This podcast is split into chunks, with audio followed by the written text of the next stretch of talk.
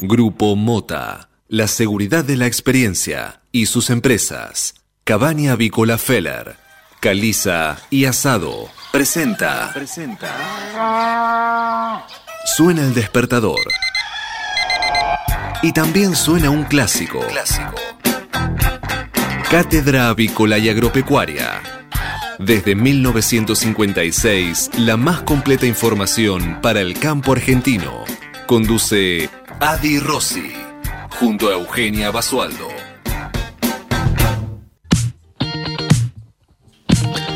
Muy buenos días, señoras y señores. Bienvenidos a esta nueva edición de Cátedra Avícola y Agropecuaria, la número 16.387 corresponde a este martes 23 de junio del año 2020. Y como todas las mañanas, estamos aquí en LED FM de Buenos Aires y para todo el mundo, para que ustedes puedan comenzar con la mejor información y de esa forma... Eh, eh, comenzar correctamente informados en esta nueva jornada de operaciones. Muy buenos días, Eugenia Basualdo, desde Deró. ¿Cómo dice que le va, niña? Buen día, buen día, buen martes para todos. ¿Cómo andan? Bueno, lo de buen martes es una forma de decir, ¿no? Porque por lo menos acá en Buenos Aires está horroroso, está horrible. Un cielo cubierto, llueve, está pesado. No sé cómo estará en Deró. No, acá tenemos cielo cubierto, pero las lluvias estuvieron la noche de madrugada y hoy amanecemos hasta el momento sin lluvia. Bueno, acá está, como te diría más de una vez, encapotado. Uh, pero bueno, para los amantes de la lluvia es un día bárbaro entonces. Sí. Hay alguien que le gusta. Es un día ideal para quedarse en casa cuarenteneando, ¿no? Sí, sí, yo creo que es ideal. Muy bien. Muy buenos días, Manuel Eustaquio Cere. ¿Cómo le va? ¿Bien? Está cansado Manuel hoy, este, está cansado del éxito, eh, pero le va, le va muy bien, está contento, siempre de buen humor. Eh, uno llega a la radio siempre y la verdad que es un placer compartir las mañanas con Manuel Seré, un gran profesional. Eh, y además queremos mandarle un gran abrazo a Agustín Cala, Cristian Calabria y también a Marcos, que en, en, conjunto están haciendo una opereta ahí, conduciendo eh, coordinando de manera ejecutiva y también profesional LED FM a la mañana, a la tarde, a la noche, de madrugada. Trabajan 24 por 7 los dos. No sé cómo hacen, pero lo hacen. Qué bárbaro, qué bárbaro. Qué equipo tenemos, ¿eh? Sí, un, equipazo. tenemos el Barcelona sin Messi, pero, pero es el Barcelona. Bueno, en Ponele, ¿no? Como para decir algo, ¿no? ¿Qué sé yo? Algo tenía que decir. Bueno, Eugenia, te cuento cómo está el tiempo aquí en la Ciudad de Buenos Aires. Como te lo adelantaba, eh, cubierto con llovizna 13 grados dos décimas, la humedad 94%, la presión 1001.4 hectopascales, el viento que sopla del este a 5 kilómetros por hora, la visibilidad reducida por las lluvias 8 kilómetros. Máxima para hoy 15 grados, eh, vamos a tener lluvias durante todo el día, mañana miércoles. Eh, no, no sé muy bien qué va a pasar porque mm, la, página del Servicio Meteorológico Nacional se clavó en el martes. Pero bueno, hoy lluvia todo el día, eso es lo importante. Bien, bien. Bueno, puede ser que para mañana cambie un poco el panorama. Sí, o, se desbloquee la página del Servicio Meteorológico. Claro. ahí, ahí está funcionando usted dice que hay que manejarse un poco por la intuición también porque no confía demasiado, es de los de los que desconfían del Servicio Meteorológico Nacional, así que puede hacer su propio augurio mirando el cielo ahora y nos puede informar. Para según, va a pasar tal cosa. Según reza el Servicio Meteorológico Nacional, mañana lluvia todo el día también. Recién el jueves estaría mejorando un poco, el viernes va a estar mejor y el sábado nublado, domingo nublado. Pero bueno, eh, yo no le creo como nunca le creía a esta página. Pero es, es, lo, que, lo único que nos queda para decir. ¿Cómo están, Dero? Bien, estaba esperando el remate de, descreído, ¿no? Eh, a esta hora el cielo está cubierto. Se esperan algunas lluvias y lloviznas aisladas por la mañana. 8 eh, grados 7 décimas la temperatura, va a estar mejorando hacia la tarde-noche con un cielo de todas maneras mayormente nublado y una máxima que ascenderá a los 15 grados. Bien, señores, vamos a comenzar a repasar los principales títulos de esta mañana que son presentados, como todas las mañanas, por Biofarma, empresa líder en nutrición animal, con más de 30 años de experiencia en el sector avícola. Bien, y Alberto Fernández, eh, Larreta y Axel Kisilov analizan cómo endurecer la cuarentena en el AMBA y que la sociedad, por supuesto, acompañe. En medio de un contexto donde la cantidad de nuevos contagios asciende, los tres líderes políticos volverán a reunirse en los próximos días para tomar la definición final eh, hay diferencias internas, pero lo cierto es que se prevé que vuelva todo a la fase 1, ¿no? Eh, es decir, encerraditos, más que nunca, por lo menos en lo que es Ciudad de Buenos Aires y AMBA. no sé qué pasará con la provincia de Buenos Aires, pero calculo que también se sumará en esta decisión. Y mientras tanto también el gobierno oficializó el pago del aguinaldo en cuotas para los empleados estatales. Según explicaron las autoridades nacionales, esta medida se tomó como consecuencia de la situación financiera del país agravada por la pandemia. Eh, por otro lado, em, la decisión se anunció eh, con el decreto 547-2020. Muy bien, y todavía hay argentinos que quieren regresar al país, pero que el gobierno eh, no, no, no, no, los podrá regresar porque no pondrá vuelos humanitarios, ¿no? Es, es tremendo esto, pero es lamentablemente es así. Hay muchos argentinos que todavía eh, siguen varados en el exterior eh, y esto realmente preocupa. obviamente a ellos, a las familias, y son muchas, muchas personas las que todavía están varadas en el exterior porque decidieron viajar unos días antes de la pandemia y después no pudieron volver. realmente es, es un tema eh, muy, pero muy delicado. Eh. Eh, no me gustaría estar en los zapatos de estas personas. La Cancillería informó que la mayoría están como residentes en otros países y se quedaron sin trabajo o sin becas. Solo se asistirá a aquellos que están en situación vulnerable y se negocia, por supuesto, la apertura de vuelos comerciales. En el medio de todo este, este lío, esta situación. 18.000 argentinos, 18.000 argentinos están varados en el exterior. Y en esta misma línea, una determinación que, sorprende también un poco, porque el gobierno autorizó el ingreso de ciudadanos chilenos a través de tres pasos fronterizos. Eh, la medida que fue avalada por la Dirección General de Migraciones generó polémica, por supuesto, en las ciudades argentinas que están cerca de la cordillera, teniendo en cuenta que eh, Chile está entre uno de los cinco países con mayores contagios a, nivel mundial y eh, esta decisión, por supuesto, pone en riesgo a todas las eh, las ciudades y todas las regiones fronterizas eh, que están eh, alineadas con Chile. y esta medida fue avalada, como decíamos, por la Dirección General de Migraciones a través del el boletín oficial, lo que permite el ingreso de ciudadanos chilenos a la Argentina a través de tres pasos fronterizos que son en Neuquén, en Zamoré, en Huemules, en Chubut y en Austral, en la provincia de Santa Cruz. Y Ginés González García dijo sobre la cuarentena obligatoria que es deseable volver a la fase 1 en el marco de las negociaciones que están manteniendo el presidente Alberto Fernández y las autoridades de la provincia y la ciudad de Buenos Aires para administrar el aislamiento en el AMBA. El ministro de la Salud de, Salud de la Nación opinó que el gobierno debe tomar medidas para frenar el aumento de los contagios. Esto significa, en palabras más claras que van a volver a fase 1. Y mientras tanto, los diputados negocian la renovación del protocolo para las sesiones remotas bajo el fantasma del impuesto a la riqueza y también Vicentín. Uno de los proyectos que se apuró es el teletrabajo. Sin, eh, sin mayoría propia, el oficialismo necesita consensuar con todos los bloques la continuidad de las sesiones virtuales y la agenda parlamentaria. Bien, eh, y el programa de precios máximos vence a fin de este mes y las empresas van a pedir subas de hasta el 25%. La medida, recordemos, fue tomada el último 20 de marzo y si Comercio Interior opta por extenderlo, sería la tercera prórroga de este programa de precios máximos.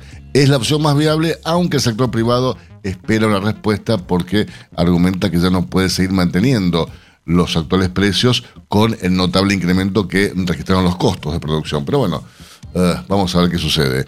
Lo cierto es que los ciudadanos tampoco pueden soportar más aumentos eh, en sus gastos diarios porque están muchos sin trabajo, eh, algunos les redujeron salarios y otros la están peleando a mano poder.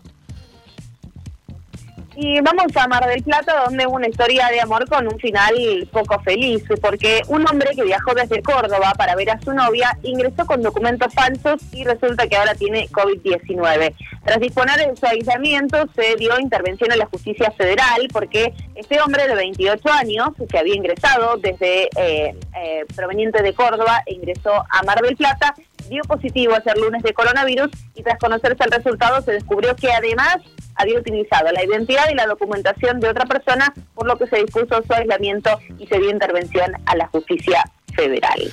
Míralo vos al muchacho. Eh, te cuento que hablamos de, hablamos de home office y te cuento, Eugenia, que el 63% de los trabajadores desea seguir trabajando eh, y haciendo home office post aislamiento. Así lo confirma la encuesta de teletrabajo en Argentina en, el contexto de aislamiento social, realizada por la Red Internacional de Educación para el Trabajo eh, em, en estos, en estos eh, momentos donde la pandemia obliga al, home office, ¿no? esto no es una elección de los trabajadores, sino que están obligados a hacerlo por una cuestión de salud, de precaución.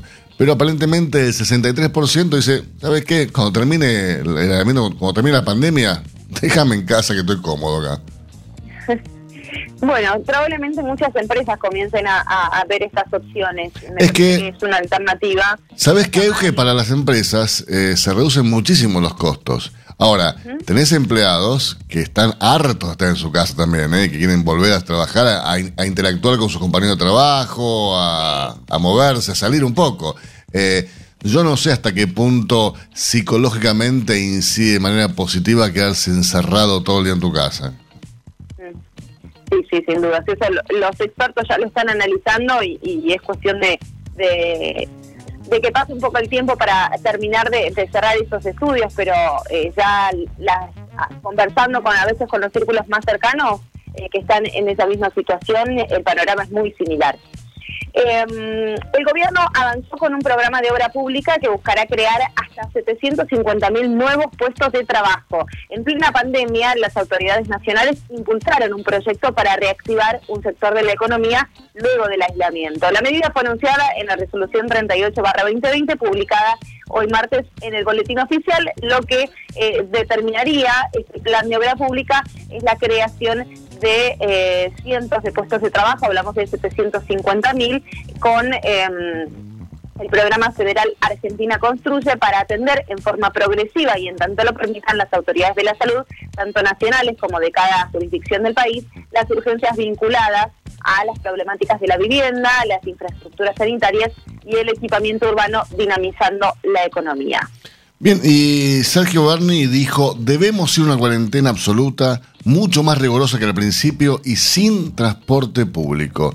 En el marco de la reunión que se llevó a cabo eh, el lunes por la tarde en la residencia de Olivos, el ministro de Seguridad bonaerense pidió volver a fase 1. Todos quieren volver a fase 1 del gobierno eh, y evidentemente yo no creo que haya muchas eh, posibilidades de que no se vuelva a fase 1.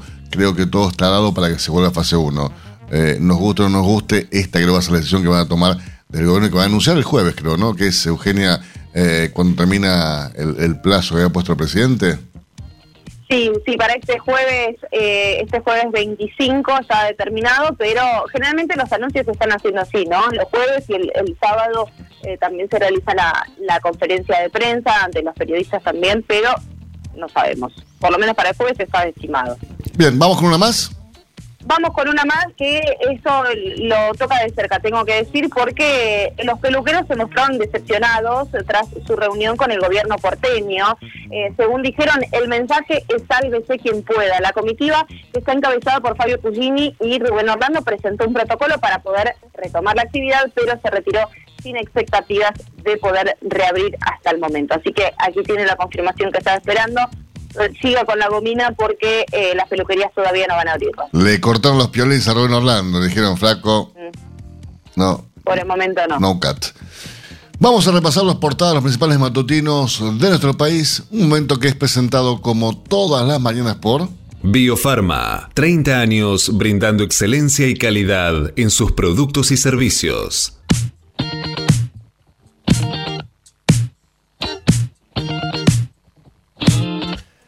Muy bien, comenzamos repasando como lo hacemos habitualmente la portada del diario La Nación para este martes 23 de junio, que tiene como noticia principal el aumento de los gastos, ¿no? Eh, en esta situación de coronavirus.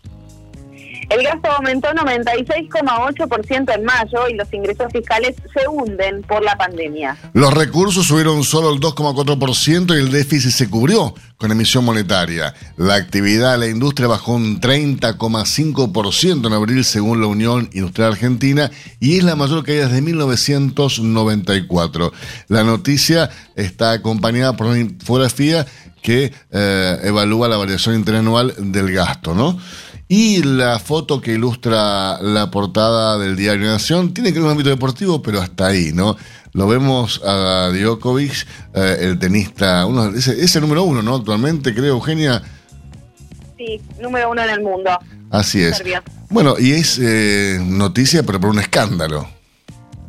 Sí, eh, ignoró eh, todas las advertencias y terminó como protagonista de un escándalo que sacude al mundo del tenis. Novak Djokovic, el serbio número uno del mundo, organizó un torneo de exhibición en los Balcanes con público sin distanciamiento ni barbijos, que se convirtió, por supuesto, en foco de contagio de coronavirus. Al menos tres jugadores, Grigor Dimitrov, eh, que está en el centro junto a Nol, eh, Nole, perdón, eh, Borna Kori y Víctor Trotsky, anunciaron en las últimas horas que dieron positivo de COVID-19. También se contagió la esposa de Trotsky, eh, que está embarazada. Djokovic esperaba una noche, anoche el resultado de su hisopado, pero bueno, este espectáculo que tendría que haber terminó en festejo, terminó en un escándalo por las eh, faltas de precaución y eh, em, haber eh, burlado todos los controles y los protocolos necesarios para este, para este tipo de situación. Como diría Borges, un pelotudo importante.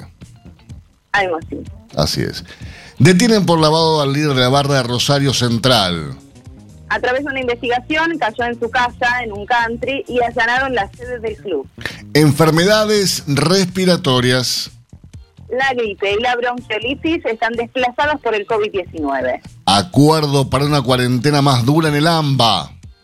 Lo anunciarán antes del domingo. Ayer hubo otros 2.146 contagios. Vicentín, el gobierno baja el tono, pero Cristina avanza concurso, una abogada de la vicepresidenta insiste en la expropiación. Trump desaira a Guaidó y dice que se reuniría con Maduro. Fue sorpresa esa decisión, además afirmó que buscaría negociar su salida del poder. Además, en ámbito político, marcha atrás por las Malvinas. El gobierno desarma los compromisos de Macri. El futuro de la TAM. Negocian en medio de presiones por la doble indemnización y hay una nueva reserva ecológica. Recuperan un premio de San Fernando. ¿Qué pasó en Bariloche, Eugenia? En Bariloche nevó ya en la ciudad y se aguarda una definición sobre la temporada de esquí. la verdad es que no creo que vaya a nadie, ¿no? Pero bueno, qué sé yo. Qué, balo, qué, qué, qué, qué raro que debe ser Bariloche sin gente, ¿no? Pero bueno.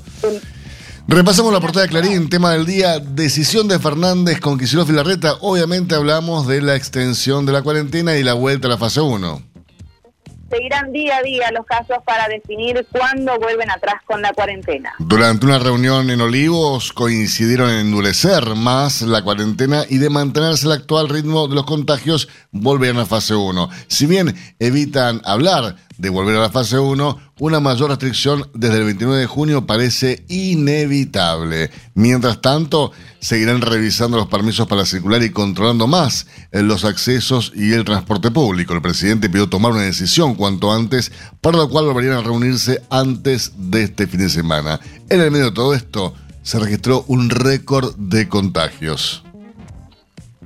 Así es, eh, ayer hubo 2.146 casos nuevos, 1.037 en provincia y 1.024 en la ciudad.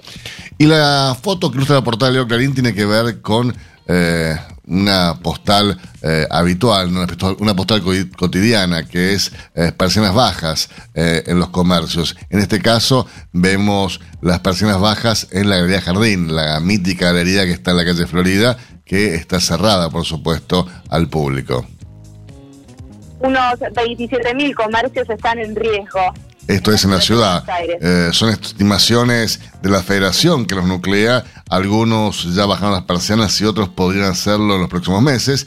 La facturación durante la cuarentena cayó un 65% en promedio. Las ventas del Día del Padre fueron un 60% menores que las del año pasado. Los rubros más afectados son gastronomía y todo lo vinculado al turismo. Afirman que necesitan asistencia estatal y dicen que la venta online solo representa un 15% de sus ingresos. En Ciudad hay 140.000 negocios distribuidos en avenidas y zonas comerciales de los barrios. Tremendo, ¿eh? Pandemia y crisis. La industria cayó 30,6% en abril y marcó un derrumbe histórico es de acuerdo con el relevamiento que realiza la Unión Industrial Argentina contra abril del año pasado. Es el peor desplome desde 1994, cuando empezó a elaborarse ese índice. Fue el primer mes de cuarentena total, donde además cayeron las exportaciones un 58,3% y se perdieron 38.700 empleos en el sector industrial. Presión K por la expropiación. Los dueños de Vicentín no quieren saber nada con el plan de Perotti. El gobernador de Santa Fe propone desplazar a los gerentes sin tocar a dueños y accionistas y aprueba la intervención, pero designada por la Inspección General de Justicia Santafesina. La familia lo rechaza. No pedimos salvataje y este plan es peor que el del gobierno nacional. Y según el ranking del Financial Times, Mercado Libre está entre las 100 empresas del mundo que más crecieron en la pandemia ocupa el puesto 37. Para el diario La compañía estuvo en el lugar correcto y en el momento justo. Y en Nueva York avanza la reapertura. Mesas al aire libre y peluquerías abiertas son parte de la nueva fase, con distancia social, como en Times Square, que vemos en la imagen muy chiquita, pero se puede visualizar la gente ahí un poco separada eh, en mesas individuales ahí en pleno Times Square. Detienen a un jefe de la barra, de la barra brava de Central acusan a Pillín Bracamonte de lavado y allanan el club. Me encanta el apodo, ¿no? Pillín, Pillín Bracamonte, qué fenómeno. Repasamos por último la portada cronista. Cuando se discontinúe el ingreso familiar de emergencia, estudian seguir subsidiando con 10 mil pesos a 3 millones de personas después de la pandemia. La iniciativa requeriría aprobación de Congreso y un apoyo transversal. Y una foto acompaña el siguiente título y es, eh, como, protagonistas los tiene a Kisilov, a Larreta y a Alberto Fernández, ¿no? Si sigue la tendencia de contagios, AMBA extenderá la cuarentena y aumentarán las restricciones. Lo anunciará Alberto Fernández antes del fin de semana. Vuelta del fútbol. Los clubes deberán disponer de 750 mil pesos mensuales para hacer testeos. Mercado Libre figura entre las empresas que más creció en el mundo durante la pandemia. La industria cayó 30% en abril y marcó el mínimo productivo en 17 años. Además, hay diferencia entre pymes y grandes empresas. La Unión Industrial Argentina recibe a Culfas y volverá a pedir ayuda para pagar el aguinaldo. Por último, todavía no hay vuelos. Los argentinos ya piensan en vacaciones y compran paquetes a Europa y el Caribe. Yo no sé vos, Eugenia, pero yo no como un pasaje ni loco. Qué previsores, ¿no? Pero bueno, muy están... la esperanza intacta. Ojo, están re baratos, ¿no? Pero, a ver, mirá que si hubieras comprado uno por la TAM. Imagínate. bueno. Qué sé yo. Que las millas. los precios realmente son muy tentadores, muy tentadores. 300 dólares un pasaje a Miami es algo muy tentador, pero el tema es que lo barato a veces puede ser caro porque no vas a poder usar. ¿Qué sé yo? Yo eh, no aconsejaría comprar pasajes de avión a nadie, pero bueno, cada uno hace lo que quiere, cuando quiere y como quiere. Nosotros vamos a hacer una pausa en instantes, volvemos con más informaciones para ustedes. Hasta las 9. Cátedra Avícola y Agropecuaria, el compacto informativo más completo del campo argentino. Comex, pasión por la avicultura. Somos especialistas en servicios de aduana y de comercio exterior para la industria avícola. Conocemos la cadena avícola en cada una de sus etapas y por ello sabemos cómo funciona cada máquina y cada componente del proceso productivo.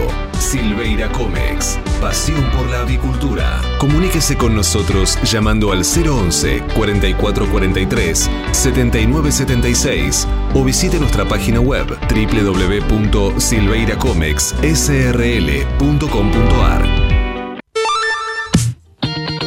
8 de la mañana, 25 minutos en toda la República Argentina. La temperatura aquí en la ciudad de Buenos Aires, 13 grados décimas. El cielo está cubierto, lloviendo en la mayoría de las localidades de la ciudad de Buenos Aires. La humedad 93%. La máxima estimada para hoy, 15 grados y lluvias durante todo el día. El campo evoluciona. Galicia Rural también. Ahora podés aprobar la compra de insumos para tu próxima cosecha y conocer la financiación a la que accedes desde Office Banking o la app. Conoce más en bancogalicia.com. Banco Galicia, siempre junto al campo. Cuando compartís un mate, pasan muchas cosas. Mate a mate mate. ¿Compartiste un mate hoy? Instituto Nacional de la Yerba Mate. El asado con amigos puede esperar. Ahora es momento de cuidarnos. Por eso, quédate en casa y cocina en casa. Encontra las mejores recetas en carneargentina.org.ar. Es un mensaje del Instituto de Promoción de la Carne Vacuna Argentina. Mercado de Hacienda de Liniers. Bien, señores, eh, estamos con un ingreso pobre. Eh, para un día martes, digamos que es algo habitual, pero creo yo que la intransitabilidad de los caminos rurales ha eh, incidido en este ingreso, eh, tirando a pobre moderado para esta jornada de hoy, Eugenia. Hasta el momento pasaron por el atracadero 223 camiones transportando 7.471 animales, de los cuales 7.446 quedaron en pie. ¿Qué me puedes contar de las estadísticas vigentes hasta este momento en el mercado Liniers? El acumulado semanal asciende a 7.471 bovinos, mientras que el acumulado mensual está sumando 85.318 animales. 10.000 animales más que hace un año. Sí, hace un año para esta misma altura del mes de junio los ingresos conformaban un acumulado mensual de 75.333 animales. Bien, recordemos que ayer en el mercado lineal no hubo ingresos y por lo tanto tampoco hubo actividad. Les recuerdo que los ingresos del día de hoy suman 7.471 animales. Infórmese siempre primero. En Cátedra Avícola y Agropecuaria. Por LED.fm. MSD. Salud Animal. La prevención comienza aquí. Hace 50 años que en Granja Tres Arroyos te ayudamos a cocinar rico, sano y fácil con la más completa línea de alimentos de pollo. Granja Tres Arroyos, sabemos mucho de pollo. Este momento es presentado por Pollo Santa Mónica. Visítanos en www.lisman.com.ar o llamanos al 011 4734 7200. Pollos Santa Mónica. Rico y fresco todos los días. Pero muy buenos días, licenciado Nicolás Sodatich. ¿Cómo le va? ¿Cómo va? Pero muy bien, con muchas preguntas, Nico. estamos todos con el con las preguntas. Muchas preguntas y pocas respuestas, pero yo creo que hay una respuesta Estoy que escuchándote con un poquito de, de, delay. Y porque estás, estás, estás, viejo, por eso. Eh, bueno, bueno, sí puede ser. Yo tengo una Las pregunta. ideas me dan vuelta y vuelta y vuelta y vuelta por la cabeza. Es, es la cuarentena. Uno está encerrado todo el día y piensa y piensa y piensa. Ahora, yo tengo una pregunta que creo que vos tenés la respuesta. ¿Y qué pasaría si Argentina entrara en default? Bueno, el, el, el peor de los de los escenarios para la Argentina es entrar en default. ¿Por qué? Uf. Eh, la, la, complejidad, la, la, multiplicidad de los de, de los problemas serían este, tremendos, casi fulminantes. De hecho, a ver, para enfrentar cualquier situación de, de crisis, cesación de pagos o problemas que podemos tener con la tarjeta de crédito este, las familias comunes y normales, eh, entre otras cosas tenemos que tener por lo menos una previsión de ingresos futuros, como para hacer algún tipo de propuesta en algún aspecto. Eh, la previsión de ingresos futuros de la Argentina hoy es absolutamente incierta. ¿Por qué? Porque no existe economía. Es decir, la economía como tal, proceso entre compradores, vendedores, pagos de salario, es decir, ese tipo de entre el que produce, el que consume y el Estado que recauda, se cortó, se rompió. Las empresas ya no producen porque en muchos aspectos están cerradas, los niveles de consumo son tan bajos que tienen que desprenderse de eh, sus empleados, obviamente esos empleados no consumen, con lo cual cayó enormemente, como vemos los datos actuales, eh, la recaudación del gobierno, con lo cual tuvo que, eh, digamos que en emergencia, salir a emitir eh, pesos y darle combustible a la maquinita. solamente lo que son los, los, pasivos monetarios, es decir, la emisión de, de dinero, al 12 de junio, que es el último dato que, que se tiene, aumentó 74% a igual periodo del año anterior. Pasamos de un, un billón doscientos mil, un billón este, quinientos mil a cuatro billones trescientos. O sea, cuatro mil millones. Cuatro mil miles de millones. 4,3 billones. Qué bárbaro tenemos cerca de 1,2 billones del ELIC, todavía un problema ahí que no lo vamos a ver, pero que ahora pasó a ser menor. La emisión monetaria por gastos del Estado es superior a lo que era este, las LELIC. Y entre eh, las LELIC y la cantidad de dinero depositada en las cuentas y el circulante eh, daban cerca de eh, 2 billones 400, digamos. Hoy estamos al doble, prácticamente en el doble. Digamos, esto va a tener un impacto. Si la economía no se reactiva, eh, esto no se puede esterilizar, no lo puedo compensar. Eh, no es preocupante que yo tenga una alta cantidad de emisión monetaria si la economía está en expansión, porque obviamente demandan pesos. Todo, vos cobras en pesos, pagas los impuestos en pesos, la tarjeta de crédito en pesos, cuando vas a cargar combustible lo pagas en pesos, es decir, la, economía interna básicamente especificada. La que está dolarizada es la economía que tiene que ver con la capacidad de ahorro, con la reserva de valor. Ahora bien, eh, la actividad económica cayó, eh, no tenemos mucha, eh, digamos, se podría decir que no, no, hay, no hay mucha expectativa de crecimiento de las exportaciones, entre otras cosas porque el mundo eh, también está en recesión y el mundo va a demandar menos cantidad de bienes terminados o bienes semi-terminados. Y a eso sumarle el problema de logística. Sí, pero la logística siempre se soluciona cuando están los compradores y los vendedores. ¿eh? Sí, pero cuando no hay containers, por más que haya comprado el vendedor, este, se, complica un poco. No, seguro. De todas formas, el negocio del container casi es un negocio marginal. Digamos, el negocio de granel es el que mueve el 90% de eh, las exportaciones o lo que es el comercio exterior o el comercio internacional. el, container tiene que ver más con el pequeño productor o con el productor de poca escala que básicamente con los que tenemos ventajas comparativas y competitivas para exportar, que eh, básicamente son los granos y alimentos. ahí está el fuerte nuestro. Ahora bien, nuestro fuerte está en, la, está en el límite de la frontera de producción. Es decir, no podemos producir más granos de lo que ya producimos. Y en todo caso, cuando hay alguna cosecha récord, es porque, bueno, el clima vino bien, el régimen de lluvia fue bueno, eh, digamos, tiene que ver con, casi con factores externos, porque el productor agropecuario, para seguir sobreviviendo, trata de sembrar todo lo que puede. Sí, sí. Digamos, vos que viajás mucho, y, uno que es del interior cuando anda cuando anda este, por la ruta ve sembrado a los costados de la ruta. es lo que mejor sabe hacer. ¿Cómo? Es lo que mejor sabe hacer. Bueno, evidentemente, claro, cada uno hace lo que mejor eh, sabe hacer o mejor puede hacer para seguir sobreviviendo. En este país somos sobrevivientes. Siempre. Ahora bien, no se puede sembrar más, con lo cual lo vamos... Eh, eh, la tierra siempre es un bien escaso.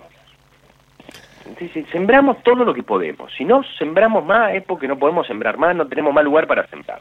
Y después dependemos de que la cosecha venga bien, bueno, ciertas cuestiones que eh, no se pueden manejar. En realidad, Nico... Con lo cual el, salto de las exportaciones tiene que venir vía por la actividad industrial, la producción industrial, eh, los productos manufacturados de origen industrial y de origen agropecuario. Pero Nico, escúchame, te, hago, te, hago un, punto aparte. Eh, podríamos sembrar más, se podría sembrar más. El tema es que el productor agropecuario muchas veces no, no quiere tomar más riesgos frente a un gobierno que no está poniendo reglas claras de juego. Y ya esta historia la vivió, no la quiero volver a vivir. Y fíjate lo que está pasando, por ejemplo, con aquellos productores que tienen eh, los granos eh, almacenados en silobolsas y aparecen todos los días silobolsas rotas, eh, rotos. digo, a veces es como que dice, a ver, ya bastante con el riesgo climático para encima agregarle otro riesgo más y que después de lo que yo produzca, de lo que yo invierta en sembrar más, se lo lleve todo el gobierno. Está bien, estamos de acuerdo. Pero ese salto de eh, más exportaciones no va a ser del 50%. No, no, está clarísimo. Bien, va a ser 10% más. Ponele. ¿Ya? Bueno, esto no nos salva. Es decir, nosotros tenemos que tener un crecimiento... Nosotros tenemos durante 11 años una caída sucesiva de todo lo que tiene que ver con nuestros ingresos. Eh, tenemos dos formas de medir el comercio exterior, de forma cuantitativa y cualitativa. De forma este, cualitativa, bueno, mejoran los precios internacionales, podemos tener una balanza comercial eh, favorable, con superávit, en dólares, pero por efecto precio, no por efecto cantidad. Los países crecen por efecto cantidad. Es decir, más allá de los precios, los cuales no manejo porque se definen en los mercados internacionales, porque yo no soy formador de precio de nada, porque esto es la característica de los países subdesarrollados, nosotros vamos atrás de la ola, no formamos los precios de nadie. Entonces, descartado el efecto precio, digamos, la única forma de que los países subdesarrollados crezcan es por efecto cantidad, es decir, produzco más y vendo más al, exterior. Ahora bien, para poder hacer eso necesito inversiones. ¿De dónde van a salir las inversiones en Argentina? Sí, el Estado, tenemos un Estado sumamente deficitario, creció el, el, déficit fiscal, eh, nosotros veníamos más o menos de la era Macri en unos 23 mil millones de dólares de déficit y ahora pasamos a 200 mil millones de déficit. ¿Cómo se va a financiar eso? Con pesos es una limitante. El peso me puede ayudar a una emergencia, pero no puedo sostener eso. Una Argentina en default no tiene acceso a los mercados internacionales. ¿Qué pasó con el COVID-19 en, en los principales países? Salieron, colocaron un bono para asumir los gastos que implicaba una situación de emergencia a tasas razonables, 4%, 4,5%, este, pasó en Francia en menor aspecto en Alemania, pero la, gran mayoría de los países europeos, incluso Perú, Bolivia, sí, fueron y colocaron bonos. Nosotros no lo podemos hacer. Y si entramos en default, menos lo vamos a poder hacer, ni en emergencia ni, ni, ni con planes de largo plazo. Las empresas particularmente, una una economía argentina en default, sin capacidad de poder ingresar las empresas a los mercados internacionales, haría, haría caer los activos de esas empresas aún mucho más de lo que ya este, han caído.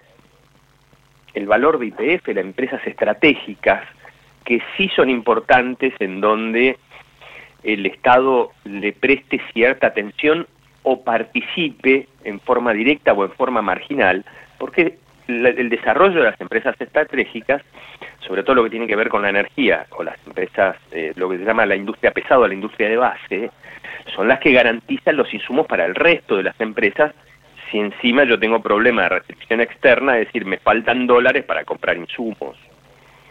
Eso no está mal. Pero ni eso va a poder hacer este, la Argentina y por falta de financiamiento internacional para las empresas privadas, no solo se me va a caer la actividad industrial mucho más de lo que cayó, sino que tampoco va a poder financiar los procesos de reconversión de esas industrias, porque también el mundo no va a ser igual. Entonces, sin financiamiento no tengo posibilidad de crecimiento cuantitativo, es decir, crecimiento en cantidad. Y si no me entran los dólares vía exportación, ¿por dónde me van a entrar? Endeudamiento. No tengo acceso a los mercados internacionales. Eh, la torpeza de no arreglar eh, y plantarse en una situación que ya se está eh, ya se está dilatando demasiado en el tiempo. Recordemos que el ministro Guzmán con el, eh, la receta Columbia vino a solucionar en el mes de marzo el problema de la deuda. Estamos a fin de junio.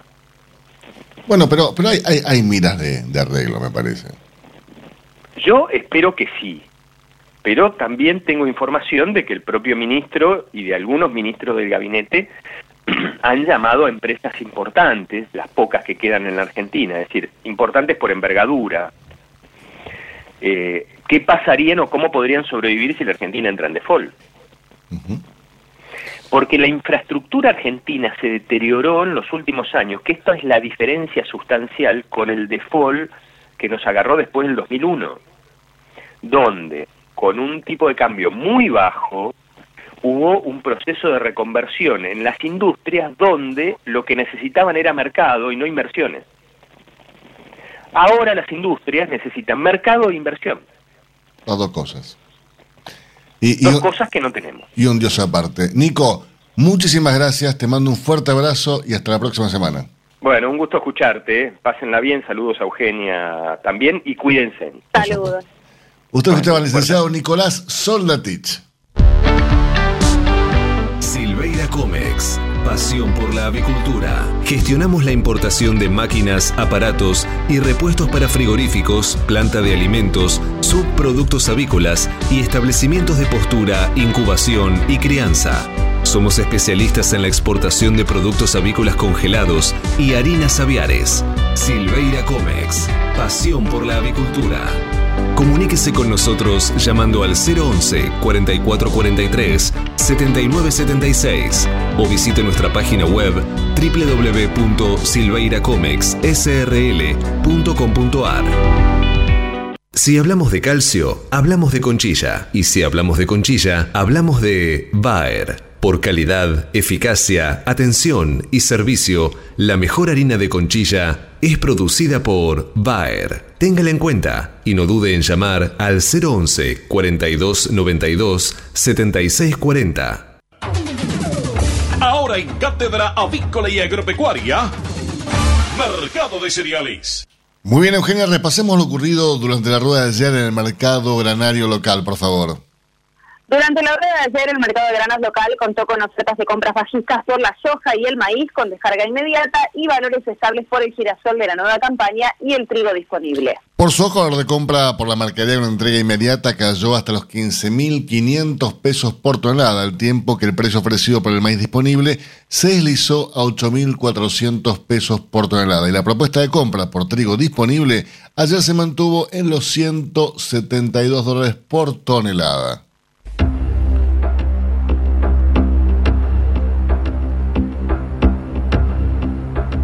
Rofex. Innovación continua al servicio del mercado de capitales. Señores, ayer en el mercado Malvar Rofex el contrato de soja junio 2020 ajustó a 226 dólares por tonelada.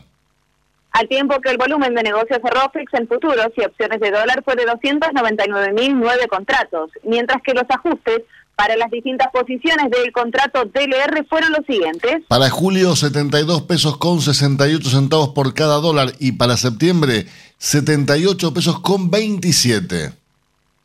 Además, les informamos que el mercado de Chicago cerró con saldo dispar. Así es, los futuros de soja y maíz finalizaron con bajas ante las buenas condiciones climáticas para ambos cultivos en los Estados Unidos. Y los contratos de trigo ajustaron con ganancias por compras de cobertura y compras técnicas por parte de los fondos de inversión. Ahora bien, lo que respecta a la rueda nocturna del mercado de Chicago, en este momento está cerrando la rueda nocturna y la tendencia es negativa para trigo, maíz y soja. Tal es así que la soja justa para julio en 321 dólares con 15 centavos para abajo. El maíz también registra una caída y ajusta para julio en 128 dólares con 5 centavos por tonelada.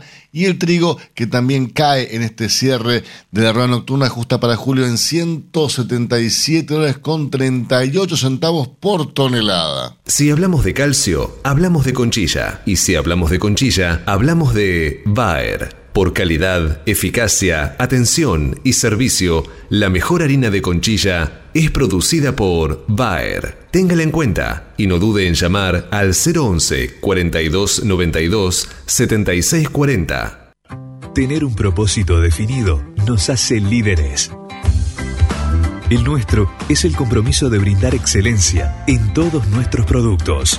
En Grupo Mota, desde hace 60 años, estamos perfeccionando la cadena de valor de la avicultura.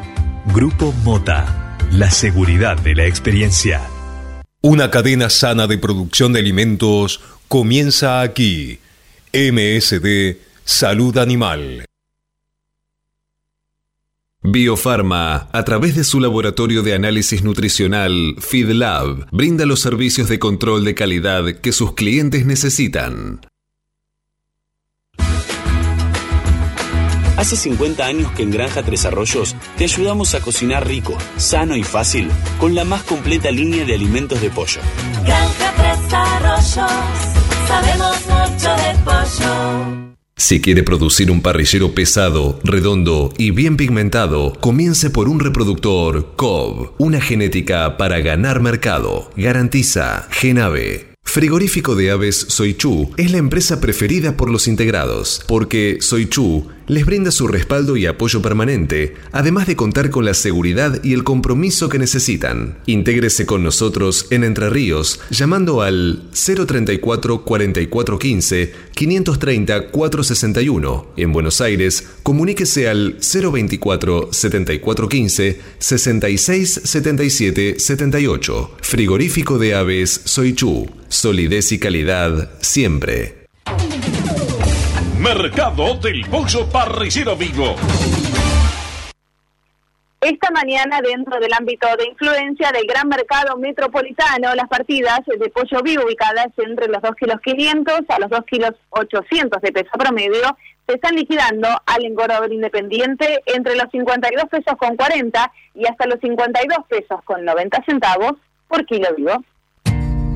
Fadel te ofrece la posibilidad de seguir la trazabilidad de sus productos, porque a partir de ahora, ingresando a la web www.fadel.com.ar con los datos del envase, podés seguir todas las etapas que han atravesado los alimentos que adquiriste, desde la granja a tu mesa. Seguridad es conocer lo que comemos. Fadel, productos avícolas de calidad. Frigorífico de Aves Soichu es la empresa preferida por los integrados, porque Soichu les brinda su respaldo y apoyo permanente, además de contar con la seguridad y el compromiso que necesitan. Intégrese con nosotros en Entre Ríos llamando al 034 4415 530 461. En Buenos Aires, comuníquese al 024 7415 66 77 78. Frigorífico de Aves Soichu. Solidez y calidad siempre. Pollos Noelma, desde hace más de 30 años presente en la mesa de los argentinos y en la actualidad en la mesa de más de 30 países. Visítenos en www.noelma.com.ar. Confortegra, de MSD, Salud Animal, lleve su producción de carne a las nubes. Evalón más Ipramune T, la única vacuna viva atenuada para futuras reproductoras y futuras ponedoras comerciales del mercado, con un disolvente exclusivo con colorante, aroma y un adyuvante que modula la respuesta inmune. Además, con trazabilidad en el proceso de vacunación. Evalón más Ipramune T, de laboratorio IPRA. Contáctenos hoy mismo al 011 6738 6350 o por mail argentina Vipra.com. Cotizaciones del mercado del pollo parricero eviscerado. Y los valores que vamos a informarles a continuación son presentados como todas las mañanas por Biofarma, a través de su laboratorio de análisis nutricional FeedLab, brinda los servicios de control de calidad que sus clientes necesitan. Las entregas de esta mañana a nivel mayorista, según las diferentes marcas, pesos y presentaciones, comenzaron a concretarse a partir de los 70 pesos con 15 y hasta los 72 pesos con 40 en el gran mercado metropolitano y desde los 72 pesos con 40 y hasta los 74 pesos con 65 centavos en el interior del país. Por supuesto, esto es por kilo viscerado, masiva y más flete. Silveira Comex, pasión por la avicultura. Realizamos gestiones de certificados sanitarios a través del Senasa Sixar. Le brindamos asesoramiento en operatoria bancaria para pagos al exterior y cobro de exportaciones. Y lo asesoramos sobre los beneficios de la resolución 256 para grandes proyectos de inversión. Silveira Comex, pasión por la avicultura. Comuníquese con nosotros llamando al 011 4443 7976 o visite nuestra página web www.silveiracomexsrl.com.ar. Surmax de Elanco, el antibiótico de uso exclusivo animal utilizado para la prevención de la enteritis necrótica, con cero días de retiro. Asegure la mejor protección acompañada del mejor índice de conversión. Con Surmax de Elanco, asegúrese un verano súper productivo. Surmax es marca registrada de Elanco o sus afiliadas. Copyright 2020. Estás escuchando Cátedra Avícola y Agropecuaria, la manera que elige el campo argentino para amanecer correctamente informado. 8 de la mañana, 51 minutos en toda la República Argentina. Temperatura aquí en la ciudad de Buenos Aires, 13 grados dos décimas. El cielo está cubierto con llovinas. Se esperan lluvias para todo, todo el día. Lamentablemente, lluvias todo el día. Máxima, 15 grados. Ahora, usted puede proteger a sus aves de la enteritis necrótica con cero días de retiro. ¿Cómo? Con Montevan de Elanco, el coccidiostato con menor depresión del consumo en épocas de calor y con cero días de retiro. Asegúrese la mejor protección acompañada del mejor índice de conversión. Con Montevan, asegúrese un verano súper productivo. Montevan es marca registrada de Elanco o sus afiliadas. Copyright 2020. Publicidad válida para Argentina. En Chile tiene un día de retiro. Cuando usted recibe un apoyito Mercou, ingresa la mejor genética del mercado y además la certeza de un gran pollo terminado. Llámenos hoy mismo al 011 4279 0021 al 23. Exolt garantiza máxima efectividad contra los ácaros por vía oral y sin residuos en huevos. MSD, Salud Animal. Cotizaciones del mercado del huevo para consumo. Y los valores que vamos a informarles a continuación son presentados como todas las mañanas por Biofarma, 30 años brindando excelencia y calidad en sus productos y servicios. Valores primero del gran mercado metropolitano, Eugenia. Los blancos grandes se están negociando desde los 80 pesos a los 80 pesos con 65 centavos. ¿Y los de color? Desde los 83 pesos con 35 a los 84 pesos. Peleando contra la salmonela, dele el golpe final con Salembacte de MSD, Salud Animal. Apoyando el crecimiento de nuestra avicultura en la producción de huevos frescos y en la cría recría de positas bebé de alta postura, Avícola Don Mario, 0237 483 0775, avícola Don Mario arroba hotmail.com. Para producir con el mayor ahorro le ofrecemos las campeonas en conversión. Obtenga más huevos con menos alimento, con la genética más avanzada que le brinda la alianza de dos líderes, Cabaña Avícola Feller y Highline International. Comuníquese al 0343 487 6065 o por email a feller.grupomota.com. Grupo Mota, la seguridad de la experiencia. Los argentinos somos así. Sabemos hacer sacrificios y unirnos en las malas. Los argentinos somos así. Fanáticos, polémicos y apasionados. Somos solidarios, amigos y generosos. Los argentinos tenemos aguante. Por favor, quédate en casa. Lávate las manos, cocina cosas ricas y sobre todo, cuídate y cuidanos. Caliza, el pollo argentino. En casa, con vos. Hasta las 9.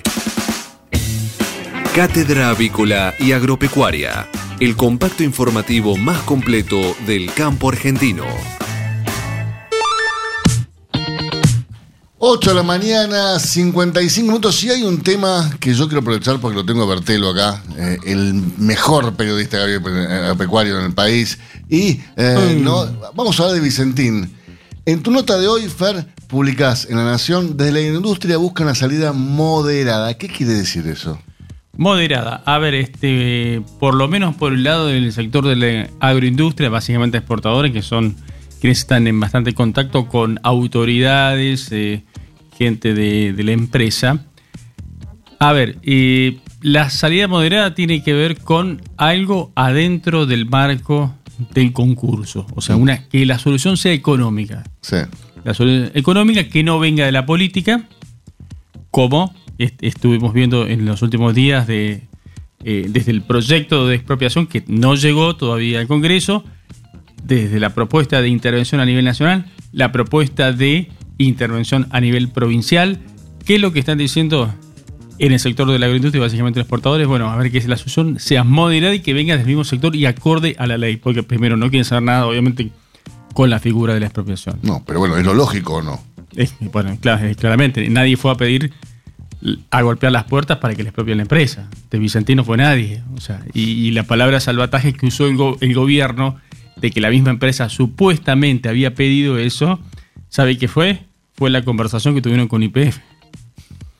Antes de todo esto. Esa fue la palabra salvataje, que en realidad fueron a ver IPF por una cuestión de ver si podían hacer algún tipo de eh, asociación, considerando que eh, IPF es importante en lo que es eh, canje de granos. Pero no hay más, no hay más que eso, incluso acá, este, que es la principal acreedora comercial con unos 100 millones de dólares, no quiere hacer nada tampoco con, esa figura y, ni siquiera están eh, convencidos con la famosa intervención de la provincia de Santa Fe.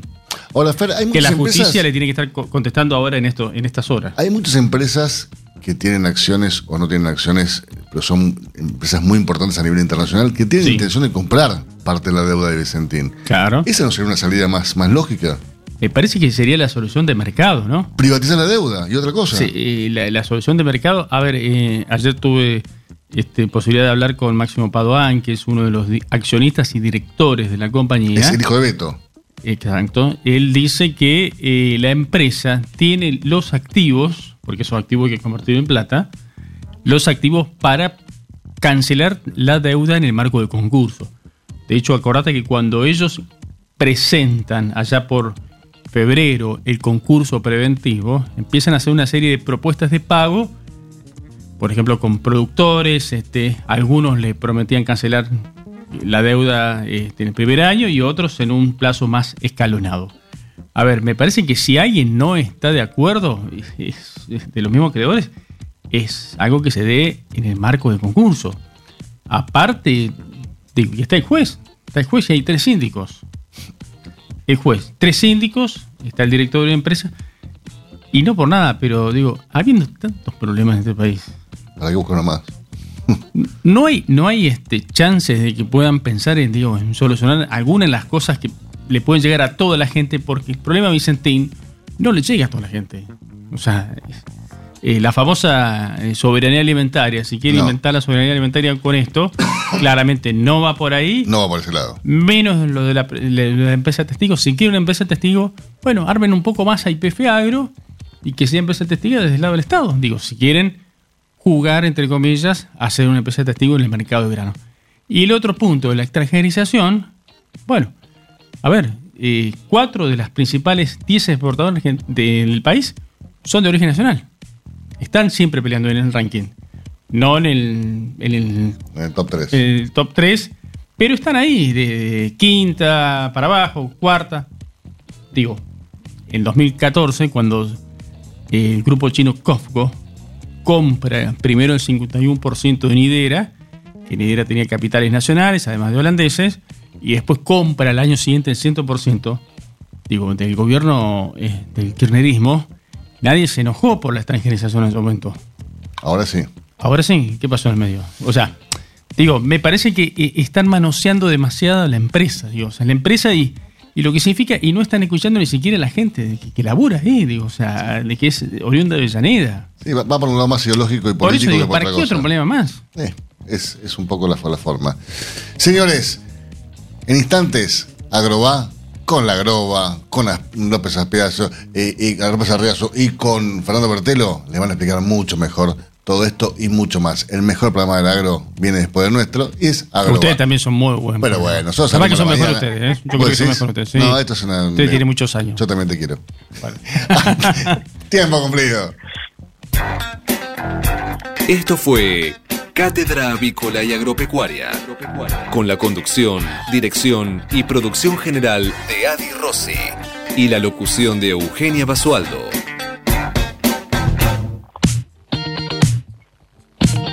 Señoras, señores, muchísimas gracias por su presencia. Nos reencontramos mañana a partir de las 8 para que Euge. Para informarlos primero y mejor. Hasta mañana tengan un gran día. Chau, chau.